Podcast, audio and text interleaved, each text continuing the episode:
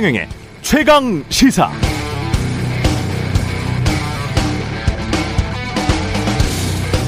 네, IPEF 인도 태평양 경제 프레임워크 예.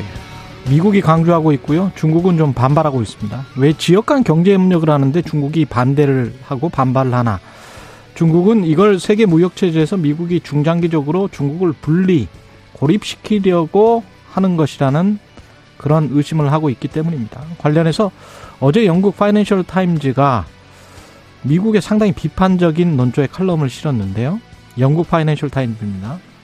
IPEF, 이 인도 태평양 경제 프레임워크가 결국은 미중 간 갈등을 고조시킬 위험이 높다.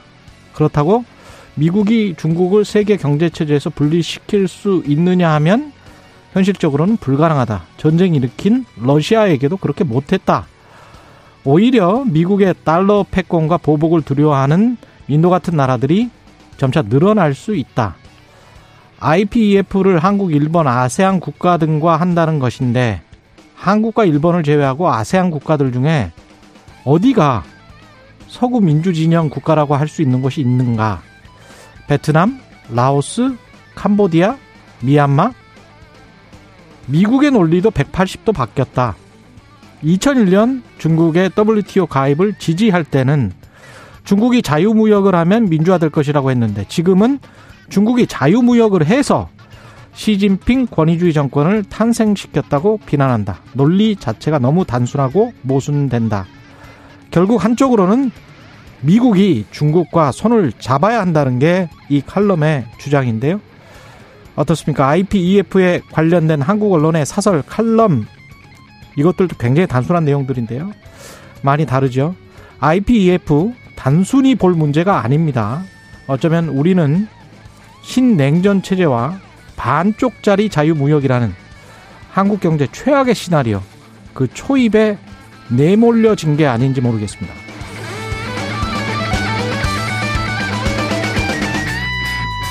네, 안녕하십니까. 5월 19일 세상에 이익이 되는 방송 최경령의 최강시사 출발합니다. 저는 KBS 최경령 기자고요. 최경령의 최강시사 유튜브에 검색하시면 실시간 방송 보실 수 있습니다. 문자 참여는 짧은 문자 50원, 기본자 100원이 드는 샵9730 유튜브 무료 콩 어플도 많은 이용 부탁드리고요. 오늘 인터뷰 더불어민주당 박지현 공동 비상대책위원장 하태경 정치인사이드 국민의힘 하태경 의원 만납니다.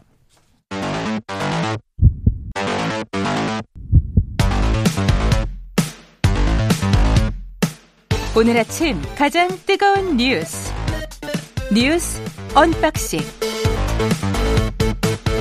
자 뉴스 언박싱 시작하겠습니다. 민동기 기자 김민아 시사평론가 나와 있습니다. 안녕하십니까? 안녕하십니까? 예. 한동 법무부 장관이 취임 하루 만에 검찰 인사를 단행했습니다. 이른바 윤석열 사단이 법무부와 검찰 요직을 장악을 했는데요. 예. 어, 대검 차장검사에는 이원석 제주지검장이 임명이 됐는데 특수통 검사고 윤석열 어, 대통령의 최측근으로 분류가 되는 그런 인물입니다. 그리고 서울중앙지검장에는 송병호 수원 고검 검사가 내정이 된 어, 이번에 저 임명이 됐는데요. 조국 전 장관 수사를 지휘했던 인물입니다. 그리고 서울중앙지검 1차장부터 4차장까지 모두 친윤 일색으로 물갈이 됐다 이런 평가가 나오고 있고요. 어, 한마디로 이번 그 어, 검찰의 고위직 인사에 대한 언론들의 평가는 친윤 검사들이 대거 검사장으로 승진했다 이런 평가를 내리고 있습니다. 예. 아, 한동훈 장관이 취임사에서 정, 검찰의 정치적 중립성하고 공정성을 높이겠다 이렇게 강조를 했는데 첫 인사부터 중립성과는 거리가 먼 인사다 이런 지적이 나오고 있고요. 특히 박기동 원주지청장이 서울중앙지검 3차장 검사에 임명이 됐거든요. 음. 근데 지금 박기동 검사 같은 경우는 대통령직 인수위원회 파견이 됐던 그런 인물입니다. 아 그렇군요. 그렇습니다. 근데 이제 서울중앙지검 3차장이라는 그런 자리가 예. 선거 정치 수사를 맡은 맡는 그런 아 자리거든요. 그래요? 그래서 좀 정치적 논란도 예상이 되고 있습니다. 지금 이렇게 여러모로 그동안 아, 윤석열 대통령이 검찰총장 출신이고 그리고 한동훈 아, 법무부 장관이 에, 검사 시절부터 윤석열 대통령의 최측근이었고 그런데 법무부 장관이 됐으니 아마 검찰 인사도 어, 그런 방향으로 될 거다라고 하는 데 대해서는 여러 가지 우려가 있었거든요. 그리고 실제 오늘 언론들의 반응을 봐도 지금 말씀해 주신 것처럼 어, 상당 부분 언론들이 어, 우려를 하고 있어요. 첫 번째 검찰의 도, 이 정치적 독립성이나 이런 것들이 지켜지겠느냐 이게 실질적으로 음. 다 윤석열 대통령하고 한솥밥 먹었던 사람들인데 그렇죠. 그래서 사실상 이게 대통령 직할 체제 아니냐 이런 지적을 하고 있는 이제 언론의 목소리가 있고 또 그게 뭐 그러한 이제 그게 오해다라고 할 수도 있겠지만 실제로 이 검찰이 이제 수사를 뭔가 이제 해야 될 텐데 지금 이제 거론되고 있는 게 뭐 라임 옵티머스 수사라든지 그다음에 이제 뭐 이런 이 그런 수사를 하게 되면 과거에 이제 뭐 정치인들이 연루된 거 아니냐 뭐 이런 의혹들이 있었기 때문에 그런 부분에 대해서도 이제 일부 수사가 이루어지다가 뭐 공수처로 이첩을 하고 뭐 이렇게 막 될 수도 있는데 그러면 이제 이런 이제 검찰이라고 하면은 보복 수사 논란이나 이런 것들이 또 불가피한 측면이 있는 거 아니냐. 그런 프레임에 빠질 수 있는 거 아니냐 이런 점도 우려하거든요. 동아일보 그 점을 지적했네요. 그렇습니다. 윤석열 사단 검사들이 수사를 주도하면 결국 보복 수사 프레임에 갇힐 수 있다. 그렇죠. 예.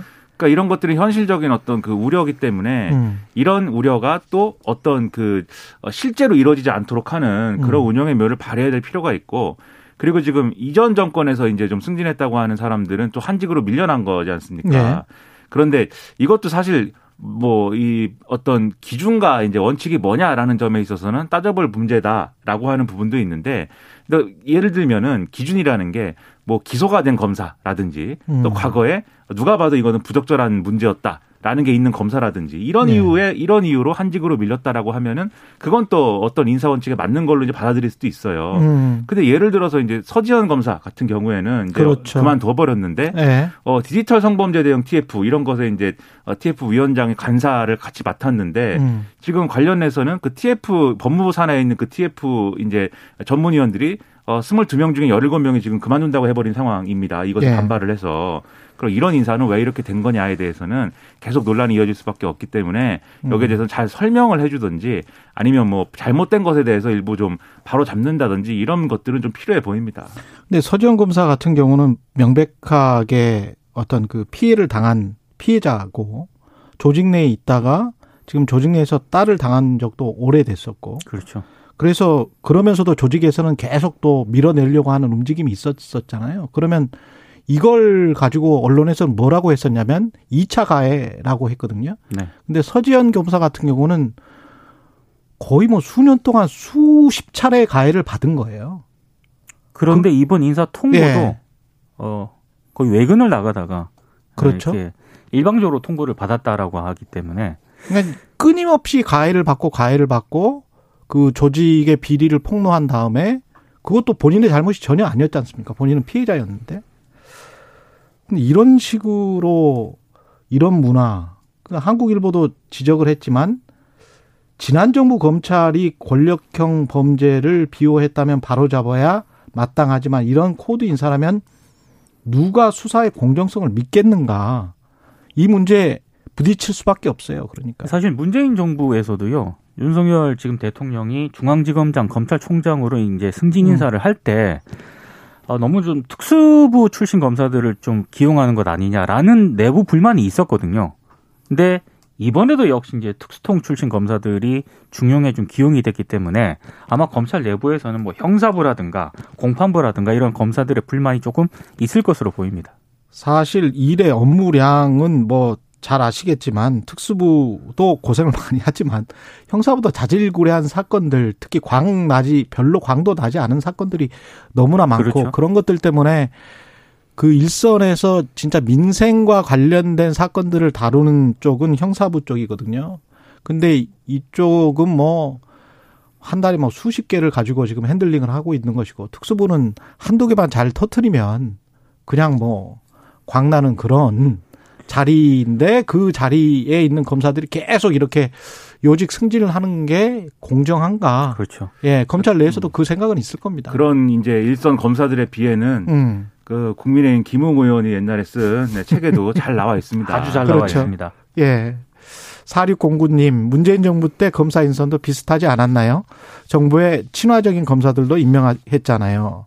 이렇게 말씀하시는 분이 있고, 반면에 2167님, 드디어 검찰 공화국이 시작되는 것인가 걱정이 들더군요.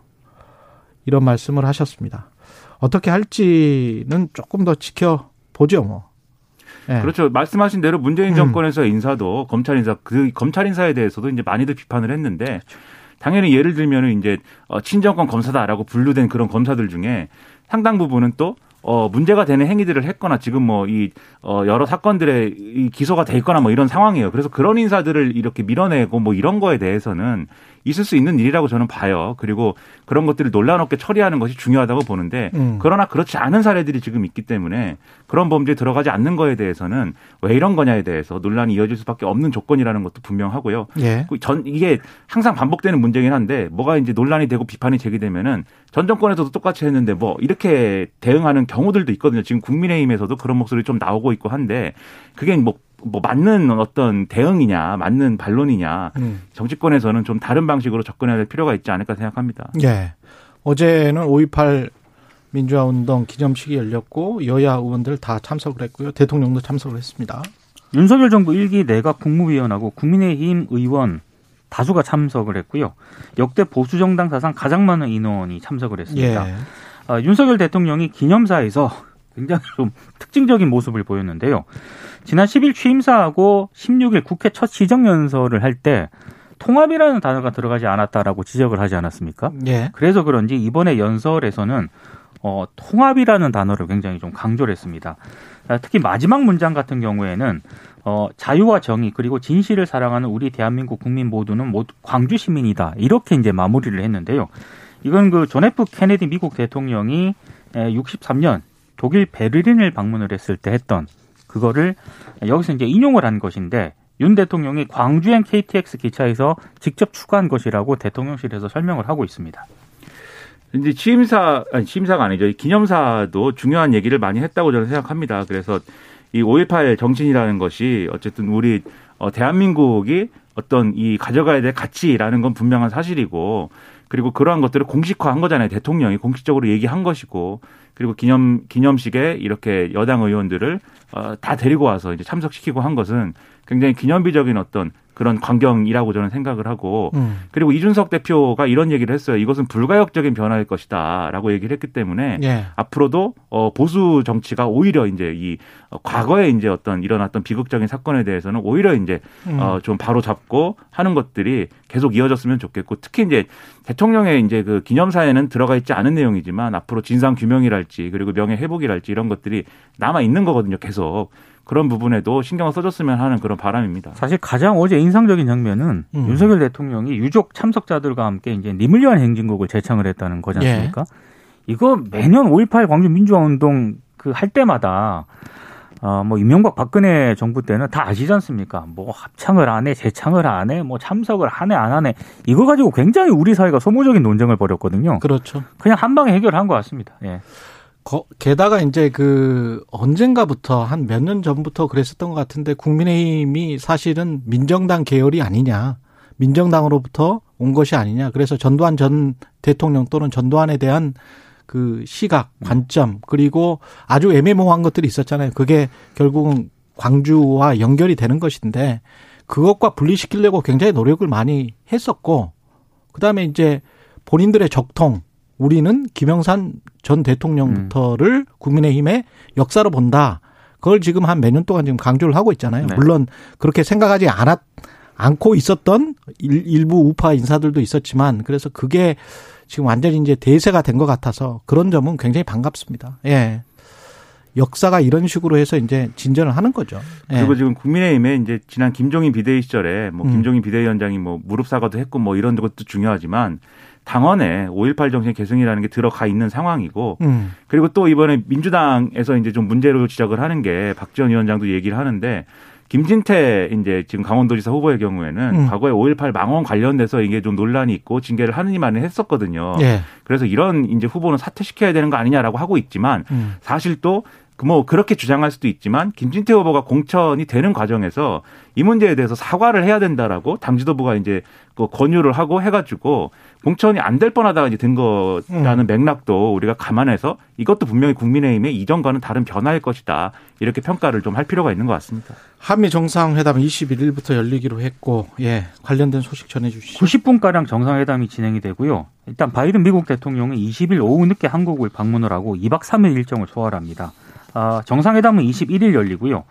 일단 어, 바이든 대통령은 그 공식 외비인으로는 처음으로 용산 대통령실을 이제 방문을 하게 아, 될것 그렇게 같고요. 되겠습니다. 그렇습니다. 아무래도 뭐 한반도 안보 문제가 핵심 이슈로가 논의가 될 것 같고요.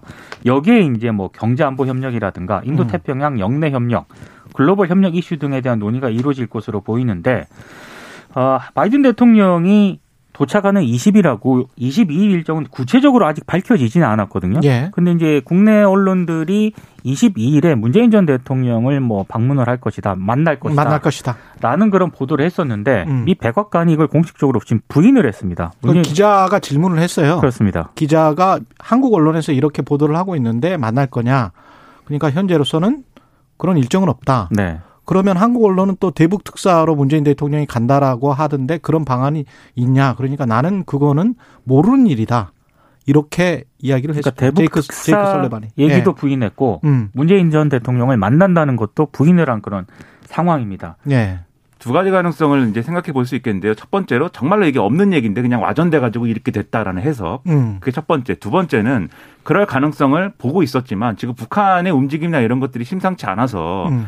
지금 이제 국가안보실 김태호 1차장이 발, 이 설명한 것도 그 내용인데 그렇죠. 아마 ICBM 발사 시험은 이제 할 거다 아마도 이 이번 주에 할 수도 있다 뭐 이런 취지의 얘기였거든요 어제 얘기는 다만 핵실험은 주말 안에는 주말까지는 안 할 거다 안 하리라고 본다라고 얘기를 했지만 그래서 그런 것까지 감안하면 지금 이제 그런 뭐 대북 특사라든가 이런 걸 논의할 분위기라든가 그럴 수 추진할 있어요. 수 있는 그렇죠. 조건은 아니다라고 판단해서 부인하는 거일 수도 있겠습니다만은 똑같은 말을 제이크 셀레반도 그 말을 하기 전에 했어요. 네. 그러니까 바이든 대통령 방문 중 또는 그 이후에 ICBM이나 핵실험 둘 다 할 수도 있다. 어떤 네. 거를 할지는 모르겠다. 예. 하지 말았으면 좋겠습니다. 근데. 그렇습니다. 네. 예. 제발 좀 그만 예. 그만 쏴야 됩니다. 예. 아휴, 북한이 언제 우리 말 들었습니까? 그러게 말이에요. 이걸 좀 들으세요. 북한의 김정은 위원장도. 뉴스 unboxing 민동기 기자 김민아 평론가였습니다. 고맙습니다. 고맙습니다. KBS 일라디오 최경영의 최강시사 듣고 계신 지금 시각 7시 37분입니다.